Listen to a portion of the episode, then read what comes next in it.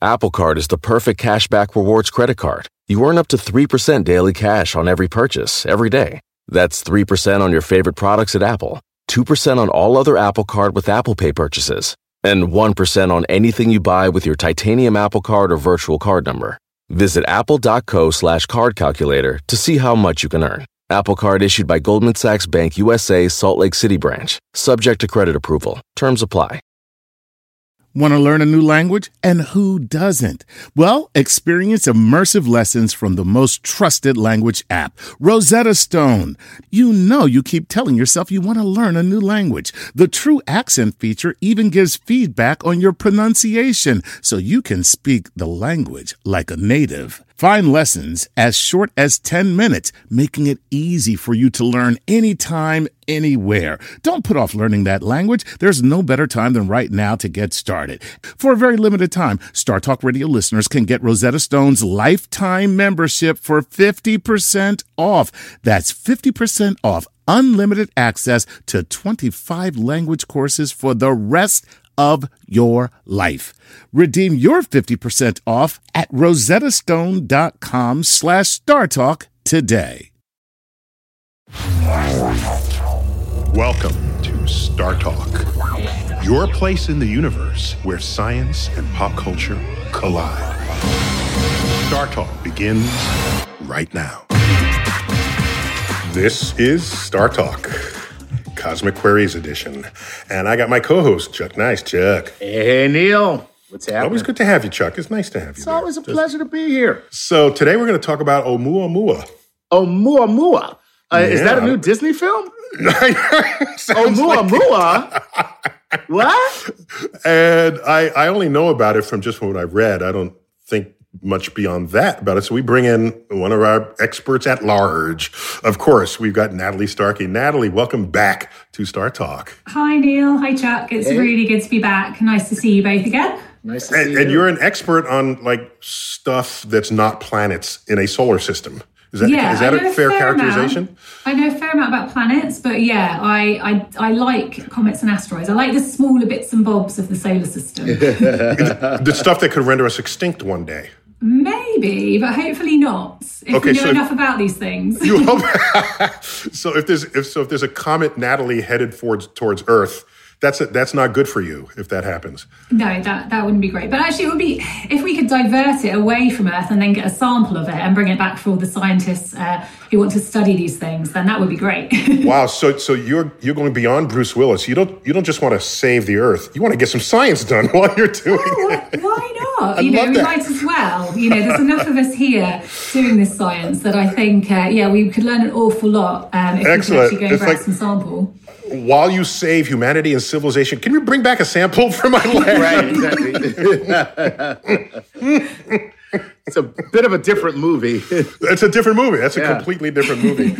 so Natalie, you you have the title of cosmochemist. I didn't even know you could have that title. And how many other people know that that's even a title or something to aspire to who are in school? And you know? I didn't know it was something you could do when I was younger. I had no idea. And I actually went through my degrees, which were in geology, and then ended up doing a PhD um, in, again, in geo, geochemistry, essentially, looking at volcanoes, old volcanoes in the Arctic. Um, and then it was doing, after that, when I became kind of what I would consider a proper scientist, where I'm working for money and I'm getting paid to do science, that I became a cosmochemist because I just turned my geochemistry into studying rocks from space. So I was looking you can at, say you, know, you got bored with. Earth. You just say it. You got bored with Earth. Uh, Say it. well, you know, there's only so much you can do with Earth. No, no, I, I absolutely love Earth, um, and volcanoes are like my absolute passion. But um, yeah, I when I saw this job advertised that was working on samples from the Stardust mission, which was a NASA mission to collect samples from a comet, I was absolutely fascinated. So it was a steep learning curve for me because I'd never studied asteroids or comets or anything like that before. Um, but essentially the rocks are all the same. You, you look at Earth rocks, you look at space rocks, they all contain the same sort of minerals, and the way that we analyze them in the lab is exactly the same. We're just kind of finding out different things about them. So, and what, so if they're all the same, then what's the point? Like why? why? Why? Like, like you know, we're in space just like every other celestial body is in space, and Chuck, it's made. We're all me- made of the same stuff. Why are you studying? Uh, Chuck, that reminds me of uh, it was Jon Stewart on his show back when he did the Daily Show. He says NASA has no, was it? Yeah, I think it was Jon Stewart. He said we we went to Mars and we just discovered water on Mars for a billion dollars. We discovered what comes out of my faucet. no, it's true. I mean, one of the main reasons that we always argue is that we can't find out a lot about the solar system that we're within by studying our own planet. So we can study our own planet to find about how kind of how it formed and what happened over the last few billion years. But we actually can't go back in time that well because we've got plate tectonics. So our surface is constantly changing, which means that we've sort of lost that really old history about our own planet. Whereas if we go into wait, wait, space, just to be clear, when you say constantly changing, you Yeah. mean on a geologic time scale. Yeah, definitely. So right, think in like there, there are no plate years. tectonics. There are no plate tectonics dragging cities down into volcanic magma, right? This is you're talking about a Well, slow process But here. I mean, listen, there's always hope. Sorry, I, I interrupted. Keep going. Yes. Absolutely fine. No, exactly. And that, that should be pointed out because I often think in kind of timescales of millions, if not billions of years. And that becomes normal to geologists and people that work in space science. So, but yeah, exactly. It's a very slow process. Maybe the plates that we're sitting on move maybe one to maybe 10 centimeters per year if they're going very quickly. So it's a very small, um, a small amount that they're moving. And it's over a very long time scale. But over that time, things change. So continents move and they get, you know, taken down into the earth and, and melted essentially. And then we get new volcanoes producing new land, which wouldn't have been there before. Um, but it, it's a problem because it means if we want to go back four and a half billion years to when our planet first was born and, and became a planet, it's very hard to do that with the rocks that, that we have on Earth because they don't really sample all of that history. But if we go to asteroids, for example, they pretty much haven't changed since they formed. They've gone through a little bit of processing. But what we'll say is that they're essentially the same as when they formed four and a half billion years ago. So by studying them, we can understand a lot more about all the planets and, and including Earth. Um, and we can find out things about, you know, even how life got to Earth. That's one of the ways that that we can find out those answers. So, so studying space rocks is really, really valuable, and getting samples on Earth is also really valuable. Wait, so Chuck, that was a big fu to you. Okay, just to that question.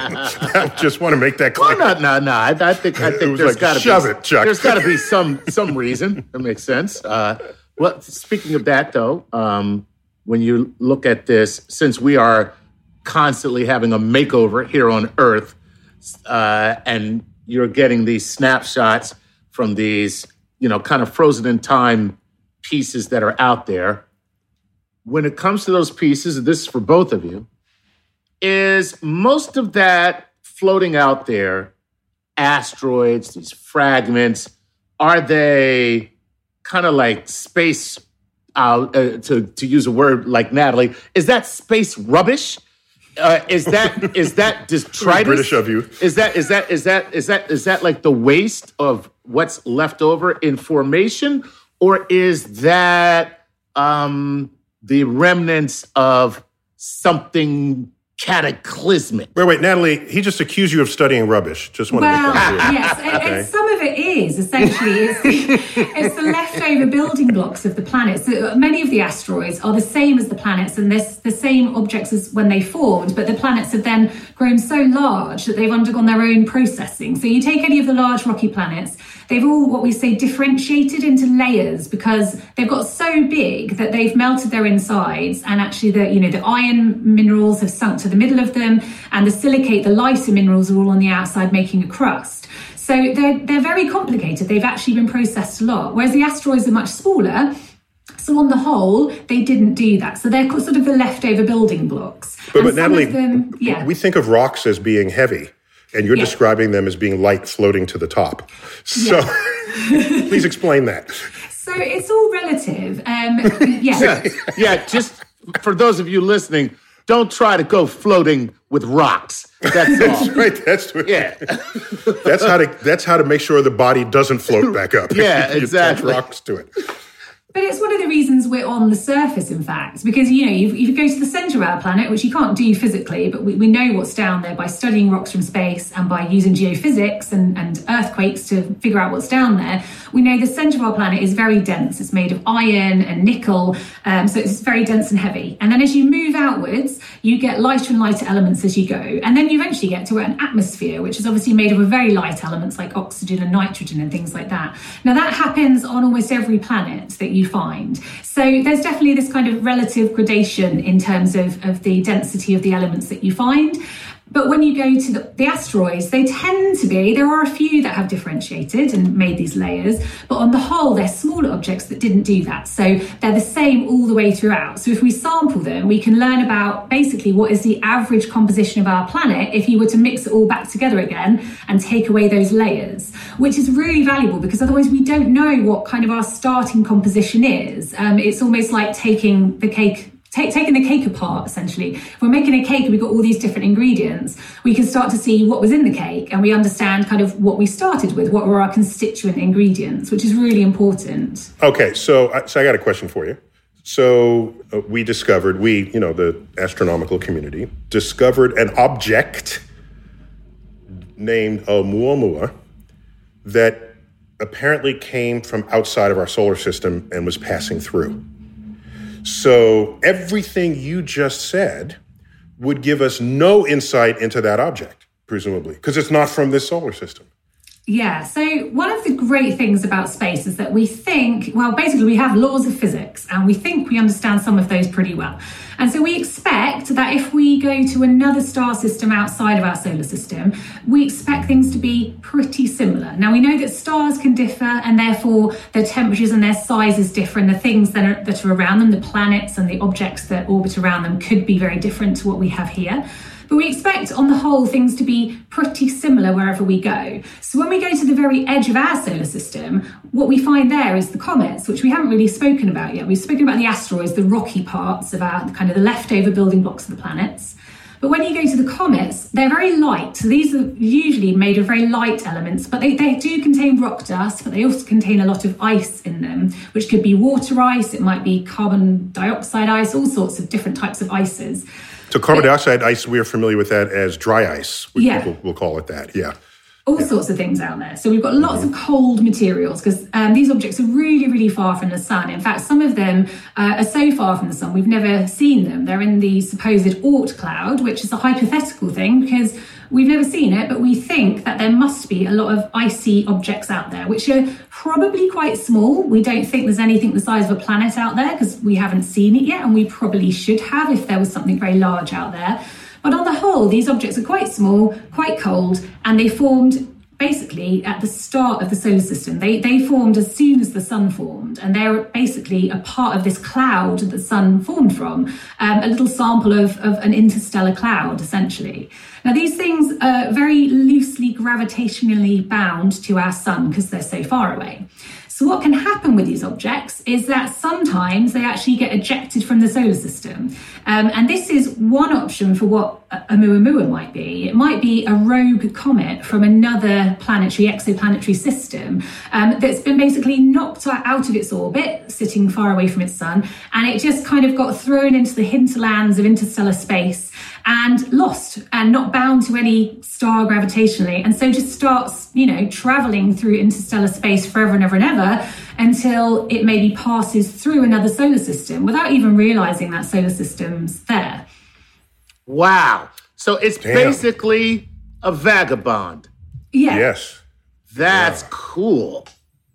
Yeah, and so and this is made possible because at the outer reaches of the solar system, the sun's gravitational grip is only very slight mm. on these objects. So it wouldn't take much to dislodge one from the grip of our exactly, solar system. because it can be dislodged by a passing planet. So in our solar system, Uranus or Neptune can pass as they orbit around the sun. They can pass these objects and literally just push them out gravitationally, or actually in, within the galaxy, a passing star coming passing by our solar system um, can actually gravitationally pull these objects away. They're just so so far from the sun that they really aren't held on very well. They're really loosely within our solar system at all. Oh. Now we got to take a break in a couple of minutes before we get to the the cosmic queries part of this. But tell me how uh, how uh, Oumuamua got named. So it was spotted actually almost by chance um, by a, a, telescope in Hawaii called Pan-STARRS. Um, it's got a really complicated uh, acronym and I, I, can't remember what it stands for. I never can. Um, it's a really complicated one. But just to, just to be clear, Pan-STARRS is the acronym, not Oumuamua. No, exactly. No, Pan-STARRS is the telescope acronym. So acronym. Um, because it was found by a Hawaiian telescope, they thought they would give it a Hawaiian name. Um, and I think O is is the first part of it, which means uh, loosely means scout or messenger in, in Hawaiian, and then the mua mua means kind of like a visitor from from the distant past. Oh, so it's kind oh, of so it's here doing it's here doing reconnaissance. so, oh, I get it. They named it exactly what it, they, it's supposed to be named. Right. right. This is nothing more than an alien reconnaissance mission checking us out. Okay. Built into the name, Oumuamua. So very cool. And and is that does that have to be officially uh, um, uh, accepted by the the nomenclature committees of the world? Yeah, so that's not its official name. It's a much friendlier name, but we tend to give um, any object in the solar system or anywhere, we tend to give it a, a kind of a code name, which would tend to be used in papers, in scientific papers that are published. So that's actually been quite an interesting story because it's had its kind of proper name changed a few times because originally it was thought to be a comet, so it had a, a, C title, and then it became an asteroid, so it became an A title, and then the scientists decided it came from interstellar space, um, so it became an I title with, and then the, the, the year after it. So basically, you know when it was discovered. So it's gone through some name changes, but it's now currently um, got an I in its name. Well, just to be clear, it would be the first I. It is. So it's, it's I1, in fact. So yes, um, we, name all the comets C1 to C2, C3, however many have been found. I1. Uh, this is number one. But there is a number two. Wow. There is yeah. we will get we will think about that after the break. We're going to take a break from Star Talk Cosmic Queries. We've got Natalie Starkey, our solar system comet expert, with us, uh, who's answering all our questions about the solar system, its vagabonds, and especially Oumuamua. We'll be right back.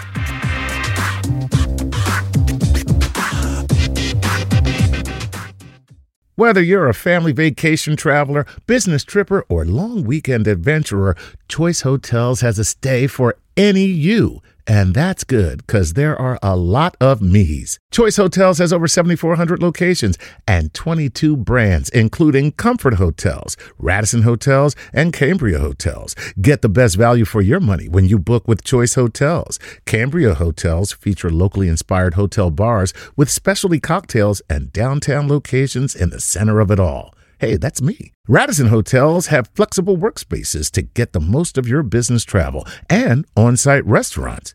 That's me too. And at Comfort Hotels, you'll enjoy free hot breakfast with fresh waffles, great pools for the entire family, and spacious rooms. Hey, that's me too. I guess I'm just going to have to stay at all of them. Choice Hotels has a stay for any you. Book direct at choicehotels.com, where travel comes true. Bring everyone together for a great time with the Nintendo Switch system. Get the whole family in on the fun with exciting games that everyone can enjoy, like Super Mario Bros. Wonder, Animal Crossing, New Horizons, and more. Nintendo Switch has three different play modes all in one system play in TV mode, tabletop mode, or handheld mode when you're on the go. Visit nintendo.com slash us slash switch to learn more. Games rated E for everyone. Listening to your favorite podcast? That's smart. Earning your degree online from Southern New Hampshire University? That's really smart. With 24 7 access to coursework, no set class times, and dedicated student support, you can go to school when and where it works for you. Low online tuition means you can even do it for less. And dedicated student support means we'll be with you from day one to graduation and beyond. Join a community of learners just like you Go to snhu.edu today to start your free application. Hey, I'm Roy Hill Percival, and I support Star Talk on Patreon. Bringing the universe down to earth, this is Star Talk with Neil deGrasse Tyson.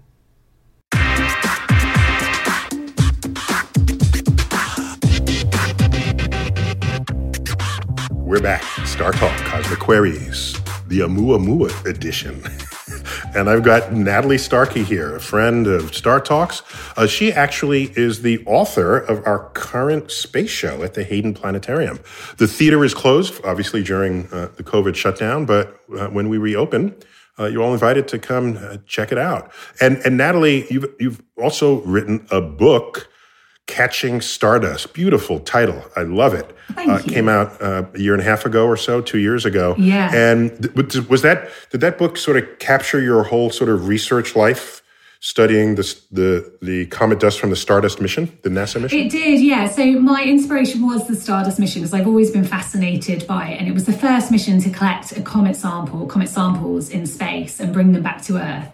Um, but then I also focused an awful lot on the Rosetta mission, which was a European mission, which didn't collect samples, but what they did instead was put a laboratory onto the side of a comet instead. So that was the kind of the next best thing. They would have liked to have brought back samples, but it's really expensive to do that and technically quite challenging. Starting to do it now with asteroids quite a few times with OSIRIS-REx and the Hayabusa missions.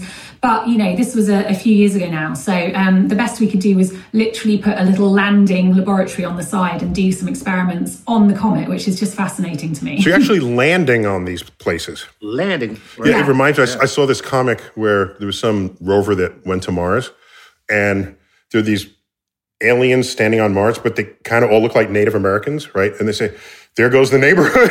the colonies come back.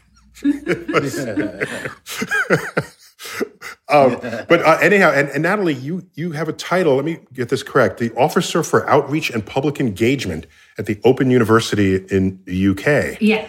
So so that means anytime we call you, you have to show up because it's in your title. Outreach public engagement. So I'm just going to hold you to that. Yeah, that's kind of that's. I, I would I would get them to change that because that means that yeah, it's almost like being like my name is Chuck Nice, and so like it's very difficult to be like you know an ass because people are like because the moment because the moment I have a bad day, people are like I knew he wasn't nice. I knew I knew it. I know. they just Right. call you out. You know, so now like you have to engage people. You have to. yeah, you have to. You have I to. do, and I, I love doing it as well. And so that's why I, a few years ago I did give up uh, full time science research because I found that actually I just love it's talking to people about this stuff, um, and it's it's always fascinated me. And I've written now my second book on space science, and it's just what I love doing. And I hope. Wait, has that book come out yet? No, it'll be out in September 2021. So okay, so we'll um, get you back on. We'll talk about it. Yeah, sure. that would be great. It's about space volcanoes. So um, yeah, Oh, I love that. And there's no book on that. Oh my gosh. there, there aren't at the moment. No, there's um, No. So yeah, it's and, and you have ice volcanoes in there as well? Yeah, so it's fire and ice. It's called. So I Nice. focus on all the the hot volcanoes and then all the cold volcanoes as well. So now the volcano is actually on a planet. It's just not a volcano floating through space, right? So, no. Vagabond volcanoes. okay, so I, maybe because you know I thought it might have been like Oumuamua, just you know, just just floating through the cosmos, spewing out stuff. That would be so weird. That would be a science fiction story's um, embarrassing fact because they think volcanoes just they're not actually connected to anything below. this, would be a profound ignorance of geophysics if there's just a volcano spewing lava. Volcano just right, like like a loc like a cosmic locomotive, just spewing out stuff from from its opening. So, Chuck, we we solicited questions uh, about Oumuamua. So, what uh, from our fan base are these all uh, Patreons? If not, definitely start with them. Yes, we will always Okay. start with Patreon, and I think most of these questions Well, are from our. Patreon patrons. And so let's get right into it. And uh, let's see here. This is Curtis Lee Zadelhack. and he says, maybe, maybe that's his name. Uh, he says, he says, given the extreme rarity of objects zipping through our solar system, even when those objects are homegrown asteroids or comets, what is the likelihood of another object like Oumuamua passing through in the lifetime of anyone old enough to remember this recent event?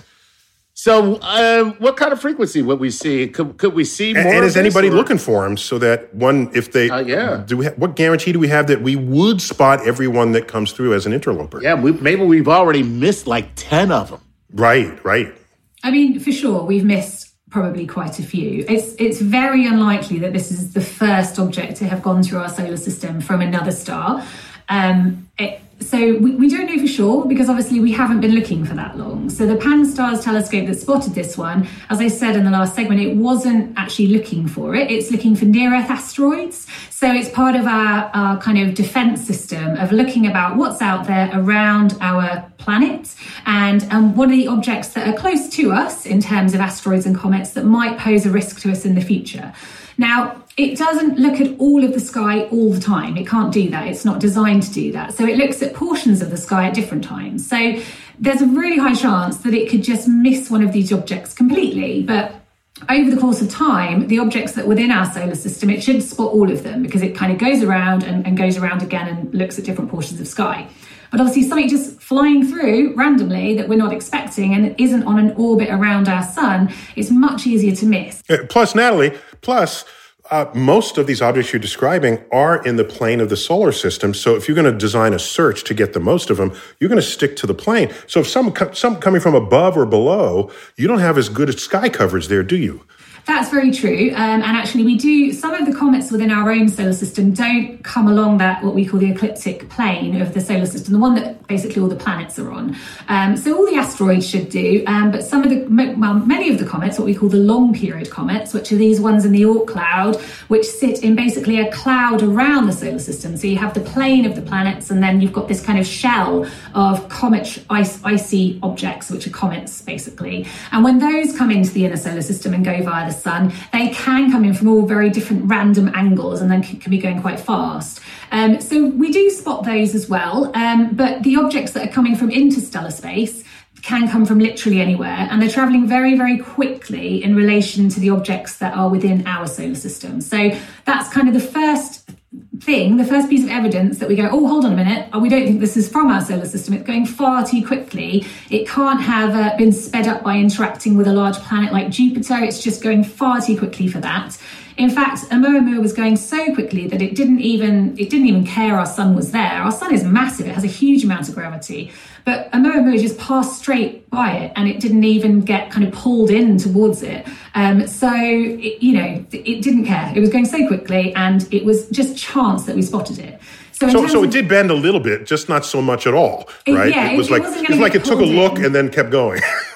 so it was on basically a, hyper, a hyperbolic orbit. So it's mm-hmm. um, and it had excess hyperbolic velocity. So it wasn't going to get captured by our sun as you know our comets and asteroids are. Um, but spotting other ones, we just don't know because the problem is we don't understand how many objects are lost from a solar system like ours or from other star systems outside in the galaxy. We don't know how much material is thrown out into interstellar space. Um, we've started to make models that kind of, kind of guess at these numbers or the, the volume of material, the size of material. For example, you might get comets pulled off and sent out into interstellar space. You might get a planet being disrupted and broken apart by interaction with another planet or something, and they can get thrown out. But we just don't know how much is out there. So, so how many how many I objects do we know? We've had two. So we've got Oumuamua, which is number one, and then there was one called 2I Borisov, which was spotted, I think, in 2019 or 2018. Um, and that, that's the second one. So that is thought to be a comet, um, but again, it's an interstellar object. So we've got two now that I know of. Two in a couple of years. Two yeah. in a couple of years. Oh wow, we are we are on a roll. We're um, totally on a roll. so you said the second one was a comet. Now, how do you differentiate between a comet from our Oort cloud, or just you know out there past uh, you know hanging around our solar system, and an interstellar? Is it from the way it comes in, or is, what are the determining determining? Chuck, she just spent ten minutes explaining that. it's on a hyperbolic orbit. oh, okay. Yeah. Uh, well, I wasn't. It has a speed that is unlike anything that an orbit around the sun would give you. Yeah. Gotcha. So that's it. Uh, and and and, and so no, now here's a question. Nothing else let me, could let me, give Let me help speed. you out, uh, Chuck. I want to help you out on this. Okay. okay. Pretend Chuck asked this question. Right. if the object is at such distance from us, how do you know whether it's a comet or an asteroid? Okay, so one of the ways, so one of the things the scientists look for when they first spotted this object was they got, as soon as they found out they'd seen it on Pan-STARRS, they were like, we need to get some other telescopes looking at it to try and just find out a little bit more about it. It was already at this point moving away from the sun, so it was getting further and further away from us. So we had to do be really quick. So over a period of a few weeks, Because it's getting dimmer faster, very quickly. Exactly, Right. and it's already Right. quite a small object. We think it's a maximum of maybe a thousand meters long um, and mm, maybe a hundred or so meters wide. So first of all, it's quite a weird shape, but we can come back to that. Um, but it is quite small, so trying to see these things is tricky, and it's not very bright. So trying to see anything dark in space is always tricky. It needs to reflect the sun or produce its own light for us to see it. Now, the way it can become brighter is um, if it starts to produce activity off its surface. Now, we would expect that from a comet, because I explained earlier that we, we have the comets in the outer solar system. They're very icy, they're made up of lots of different types of ice. Now, when you bring ice close to something hot, it's either going to melt, or if you bring it something really, really hot, it's going to sublimate. So it's going to turn straight to gas. So the, the ice in a comet, when it gets close to the sun, starts to stream off the surface, producing a gaseous kind of envelope around the, the nucleus, the rocky part of the comet, and also brings off dust particles with it. So you can see this stuff really quite easily with telescopes. Now, when they looked at um, So the object basically gets bigger. It, it, its its ability to reflect light improves yes, in as all light. this as Yeah. as this cloud around it grows. Okay. It get, yeah, so it appears larger and we, we see it because it's kind of glowing for us. So we'll see that activity. Now, Oumuamua didn't produce any cometary style activity um, that we could see anyway. Now, it's the problem is that we wouldn't necessarily see it because it was getting very far away. I think um, Borisov, the other one, did produce cometary activity when it went close to the sun. So we could then tell that it was probably, it had some ices somewhere within its structure. Um, and therefore, it's probably a rogue comet from another star system. Um, but yeah, for Oumuamua, we didn't see that activity, which doesn't mean it isn't there. It just means we couldn't see it. Below the detection limits, as Yeah. as as is typically reported in a scientific paper. Yeah, it's never this isn't or this is. It's the evidence show, supports Yeah. that it isn't, or the evidence supports that it is. Exactly. Okay. All right, Chuck, give me another question. All right, here we go. This is Philip DeWint. He said, "Is there any Philip, who? Philip DeWint? He's- Dilwint. DeWint. Okay. He says, DeWint. uh, uh, or, or DeWint, one or the other. he says, uh, is there any evidence that there's more objects coming our way? Or, uh, I mean, you kind of just said that, uh, you know, that, we, you know, we really don't know, but is there any evidence right now? Well, well, let's ask it another way. Did both of these come from the same, Same direction? place, yeah. Oh, that's a good question because I don't actually know the answer to that one. I don't know where the second one actually came from. I know a lot more about Oumuamua. Now, we only know that it came from a certain region of the galaxy, but it's hard to, we don't know exactly where it came from because when we mm-hmm. try and backtrack that in time, we don't know how long it's been traveling. And the galaxy moves during that time. It could have been up there for 50 million years traveling through space or even longer. So mm-hmm. we don't know exactly where it's come from. We can't pinpoint it to a particular star. Right. What you're saying, be- because the galaxy rotates, the farther back in time you want to trace it, the more you have to sort of unscramble what the galaxy had been doing to have any sense of where it was 50 Exactly. million years ago or 100 million years ago. Yeah, and then we don't know when it was ejected. If it came from another star system, we don't know when it was ejected. Um, so trying to work back where it came from is, you know, almost impossible. I'm sure. And it takes that- about 200 million years for the galaxy to make one full rotation. Okay. So anything that is you think has been in space that long, then it could not have possibly come from where you think it did because the whole galaxy did a did a whole uh, rotation on that. So yeah, it's very likely that more of these style of objects are going to pass through our solar system. They probably have been for eons, ever since you know the solar system formed. Equally, some of the objects from our solar system will be out there doing the same thing. When you think even about just the Voyager spacecraft now, they're just going to go out into space now and continue on. And if there's any aliens out there on other planets and other star systems in the future, they may then see those spacecraft and go, "Oh, what is it? Is it A kite or an asteroid? Or oh, it's an alien spacecraft." Oh, But so Chuck, here's the good story that we're missing here is maybe there was a destroyed solar system and all the debris came towards us. Right. And we can just get the pieces and reassemble their monuments and temples. And oh, things. look at that. Cosmic Lego. So cool. I've been doing a cosmic lot of Lego Lego set. recently. That, that would be great. I'm yeah, with homeschooling, I'm mostly just doing exercise and Lego. So this is And great. like- All right, Chuck, one more question before we take the next break. All right, here is Cameron Bishop says, I was wondering, could objects like Oumuamua be great opportunities to study the idea of panspermia? Mm, good one. Uh, how would panspermia unfold without destroying the genetic material on impact? Not of Oumuamua, because they're not. That's not an. Im, that's not going to impact. But if we were to uh, have have an object that would would mm-hmm. impact us, how would we be able to study it like that?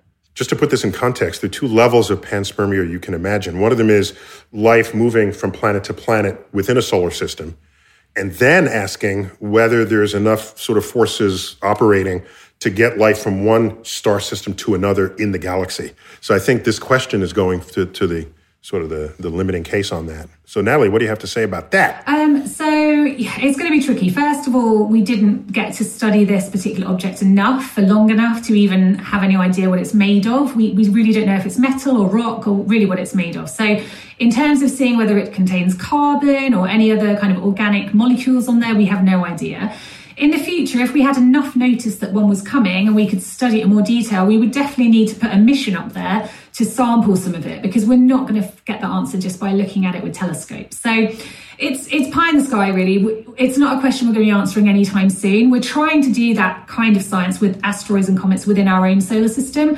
um, and that's kind of the level that we're at. We're trying to get up there and see what they contain. Do they contain the building blocks for life, etc., etc. So it's a long way off, but it's it is a good question because we have no idea. Obviously, we have no idea if we're alone in in the solar system or in the galaxy or in the universe. So yeah, it's it's one way that we could start to think about that in the future.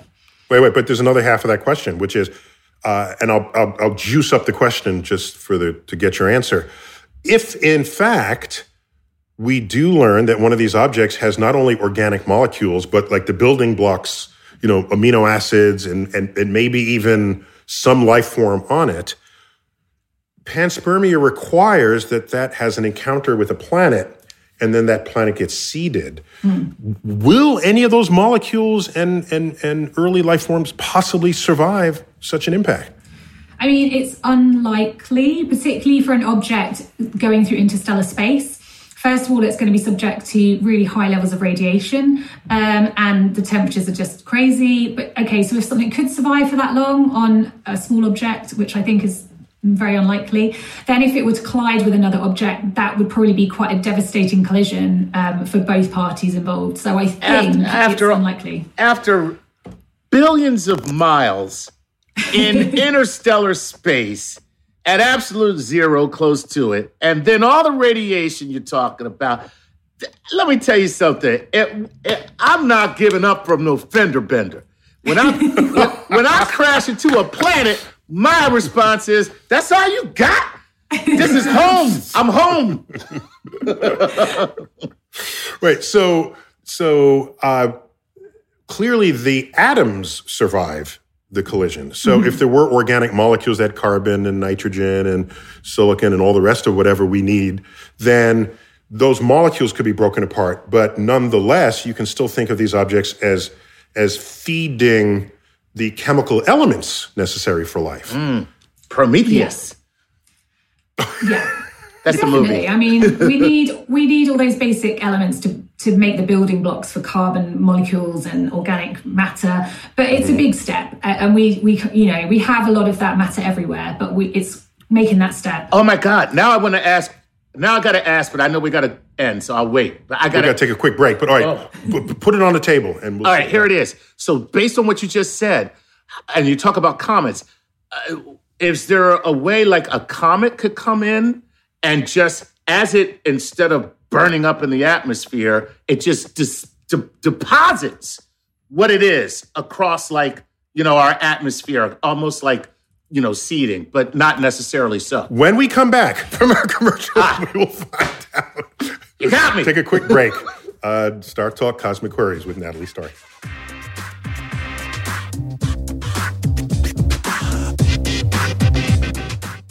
Listening to your favorite podcast? That's smart. Earning your degree online from Southern New Hampshire University? That's really smart. With 24 7 access to coursework, no set class times, and dedicated student support, you can go to school when and where it works for you. Low online tuition means you can even do it for less. And dedicated student support means we'll be with you from day one to graduation and beyond. Join a community of learners just like you. Go to snhu.edu today to start your free application. In a fast paced world, Every day brings new challenges and new opportunities. At Strayer University, we know a thing or two about getting and staying ahead of change. For over 130 years, we've been providing students like you with innovative tools and customized support so you can find your way forward and always keep striving.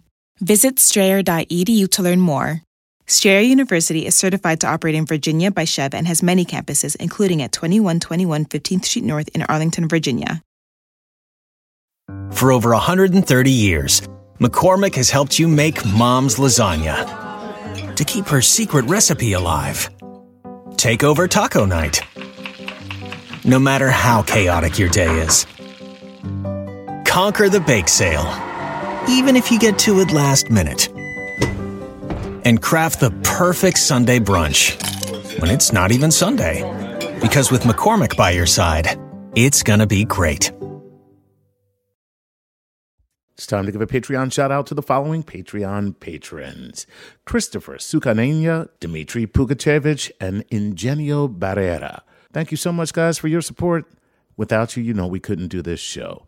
And for those of you listening who would like your very own Patreon shout out, please go to patreon.com slash startalkradio and support us.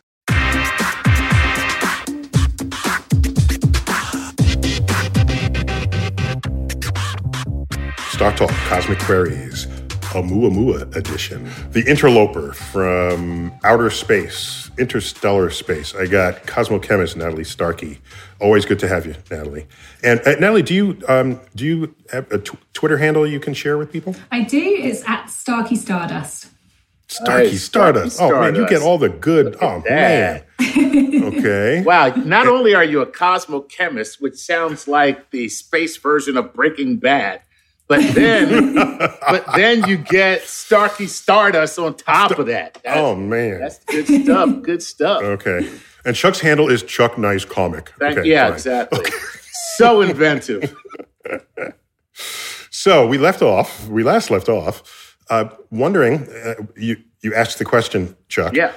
That if a comet can come in and it has the ingredients for life, Right. Instead of colliding with Earth and burning up, can it just sort of break up in the atmosphere Right.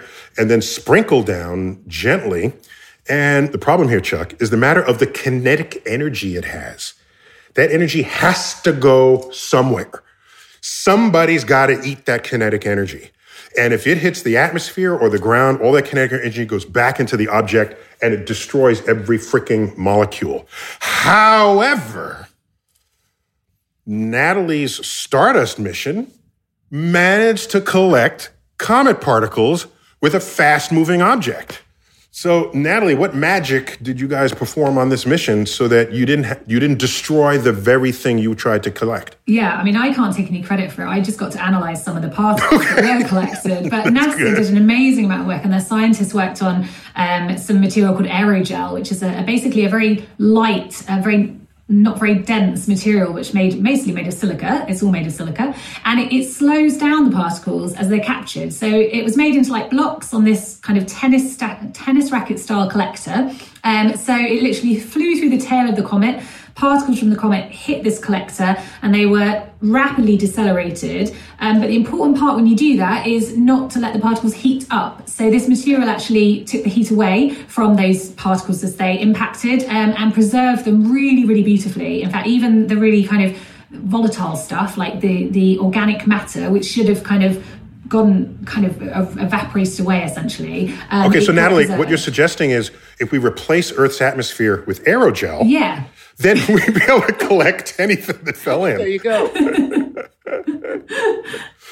Okay, just just just checking on that. Um, Chuck, let's see if we can do a lightning round. See how many of these questions we can get in. All right. Okay. This is Tony Ham who says, could it have gotten the shape due to the possible gravitational pull of planets and stars? So, you know, we didn't talk about the shape, but it's Well, she gave the dimensions. It's very it's like cigar shaped, cigar, right? Yeah.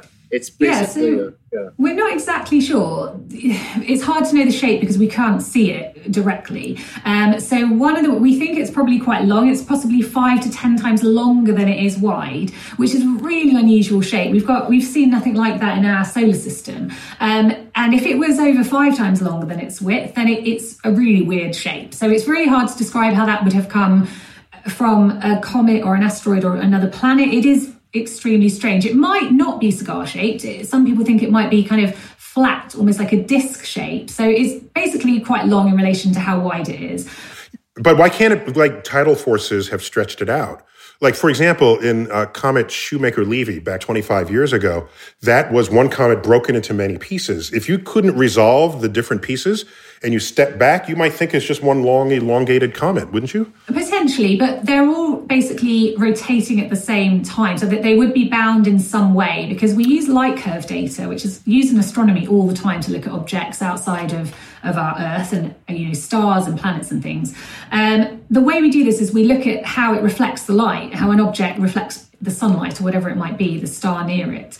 Um, and what it's got a very odd light curve shape. Um, so basically, it looks like this object is essentially tumbling through space. Normally, an asteroid or a comet would just rotate very, almost very neatly and very predictably. Um, but this is basically tumbling. It's it's really really odd. So I think it's got to be one object because if it was a lot of objects, you probably wouldn't expect to see that um, that pattern in the light curve data. All happening coherently. Yeah. Okay. Give me another. So there are a lot of people who think that this might be some type of alien uh, technology or some kind of masked alien um, um, craft. Philip N. I says, "Is this from another civilization?" mm. Yeah, no, it's really exciting that um, when this was suggested, it is a really exciting prospect. But well, we've got to remember, I love the old Carl Sagan saying, extraordinary claims require extraordinary evidence. Um, and we don't have the evidence to really strongly support the idea that this is an alien spaceship or some alien spaceship junk or something like that. What we have to do first is rule out all the more natural observations that we've made, all the more actual ideas about what this thing could be. Um, wait, wait, just to be clear, your statement, we have to rule them out, is a, in a way, a scientific bias against it being aliens, right? To yes. say we have to rule out these other explanations before we accept the aliens. That's, uh, uh let me not call it a bias. It's, the history of this exercise shows that that's the right thing to do. Is that a it fair is. way to say and it? we yeah. have to apply Occam's razor. We have to go with the simplest explanation first because it's usually the correct one. But once we've ruled out the more simple explanations that it's a comet or an asteroid or a piece of a broken piece of a planet from another exoplanet, then we can start to look at the more obscure things like is it a piece of an alien spaceship or something. But what was the most compelling evidence to even think this at all? Um, I think the fact its shape is probably one of the hardest things to describe. Um, but mm-hmm. having said that, we don't really understand its shape very well. As I've said, we, we don't know its exact dimensions um, and we don't know what it's made from. I remember reading that its its trajectory through the solar system was behaving in ways that sort of Newton's law of gravity would not have predicted. Is that still holding up? That yeah. those observations? So, um, so yeah, it, it basically was speeding up um, as it went via the sun, but it was not because of gravity from the sun. Now, objects normally speed up as they go towards the sun um, because of its gravity, but this it wasn't happening because of gravity so we have to explain why it was speeding up um, how it got this kind of more basically more velocities that went by the sun that wasn't due to gravity. Duh, it's aliens. There you go. so that, that is a hard one to explain. Scientists are looking at that. They turned on the impulse engine. That's exactly. that might be comet jets. So this, this little engine it could have inside it could be jets, uh, basically of comet comet jets coming off it. You just said it's not a comet. We you don't said it's know not a comet. Sure. Doesn't have comet so that's fuzz. the problem. We don't. We can't okay. rule it out. So I think that's what we've got to stick with simple mm-hmm. explanations first, and we've got a lot more work to do. We're not going to do it on this comet or this object, sorry, um, because it's gone now, and we're never going to see it again. Okay. Okay, so so if I could recap what you just said, it's you want to rule out every possible natural mm-hmm. explanation, and even when you've ruled them all out, are you compelled to say that it's alien, or might you say, "I'm not clever enough to figure out what missing natural explanation I've yet to. Yeah, offer. I think that I think the latter because it's even like you know when we found we thought we found life in the atmosphere of Venus. Like the, the scientists had to work so hard to rule out all the natural things that could have been and all the natural mm-hmm. other all the other other natural things, and then they said it could be life, but they still weren't sure, and so they put that out there and said it could be. But I think we can never say for sure. Of course, the press eats it the up. Press press it, and that's always the yeah. problem with making these claims that you've got to be really careful because then mm-hmm. they're misconstrued by by the media crafting. Right. Listen, right. Natalie, just need you to rule out 11,799 reasons so that we can get to alien. That's all I need. I'm just saying, we're all scientists here. How do we get to alien? Well, That's a famous number now, right? 11,799, whatever. it There is. you go. All right, give me an- 780. another question. Another All right, here we go. By the way, to future people 20 years from now who are listening to this podcast, just go back and read the news from January to 2021. And then you you'll know where that number comes from and who Chuck Nice was imitating. This Right, is to you future won't- people You won't know from the imitation. who opened the time capsule. the imitation's so bad you won't know. But if you Okay. if you look up the op, uh, you'll get it. Anyway, um, E Capal. Uh, wait, wait. Capyanaj. Cap Capyanaj. That's it. All right. I'm It's- sure that's it, Chuck. I'm sure. Yeah, exactly whatever. I'm making whatever it. I'm, it is now. Damn it. it is now. That's your name now, E Capyanaj.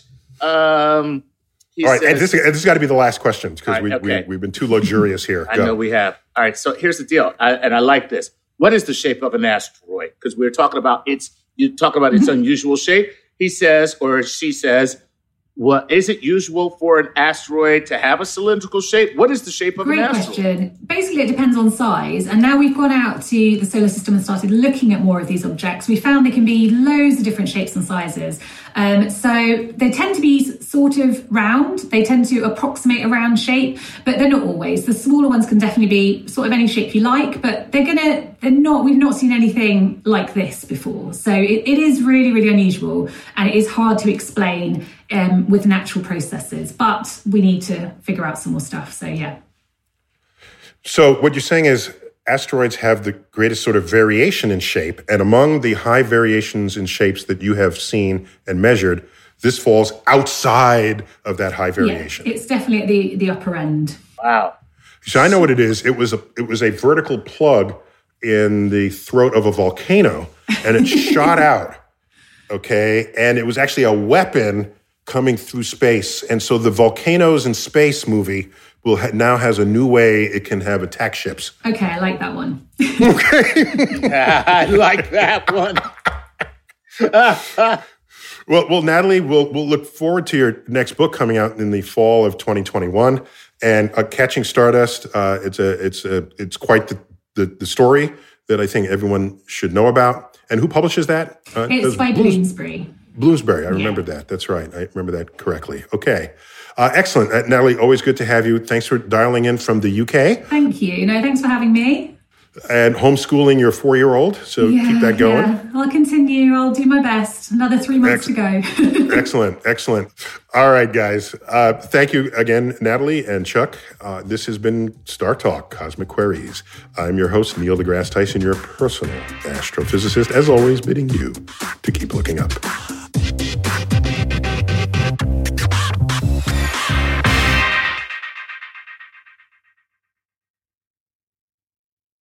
With my busy life, I use Shipt same day delivery to keep up. When I need a jar of extra creamy peanut butter delivered, I know my personal shopper Amber will come through. And if it's not on the shelf, she asks them to check the back. Shipt, delight in every delivery. Learn more at shipt.com. When it comes to listing your home for sale, everyone and their mom has advice. Oh, honey, who's gonna want to buy this place? On a cul de sac? It's literally a dead end. But for professional advice, a REMAX agent actually knows best. Let's start with a neighborhood analysis. I've been seeing lots of buyers looking to move here. REMAX is the most trusted name in real estate. Visit REMAX.com or download the REMAX app to find the right agent. The right agent can lead the way. Based on 2022 BrandSpark American Trust Study, each office independently owned and operated.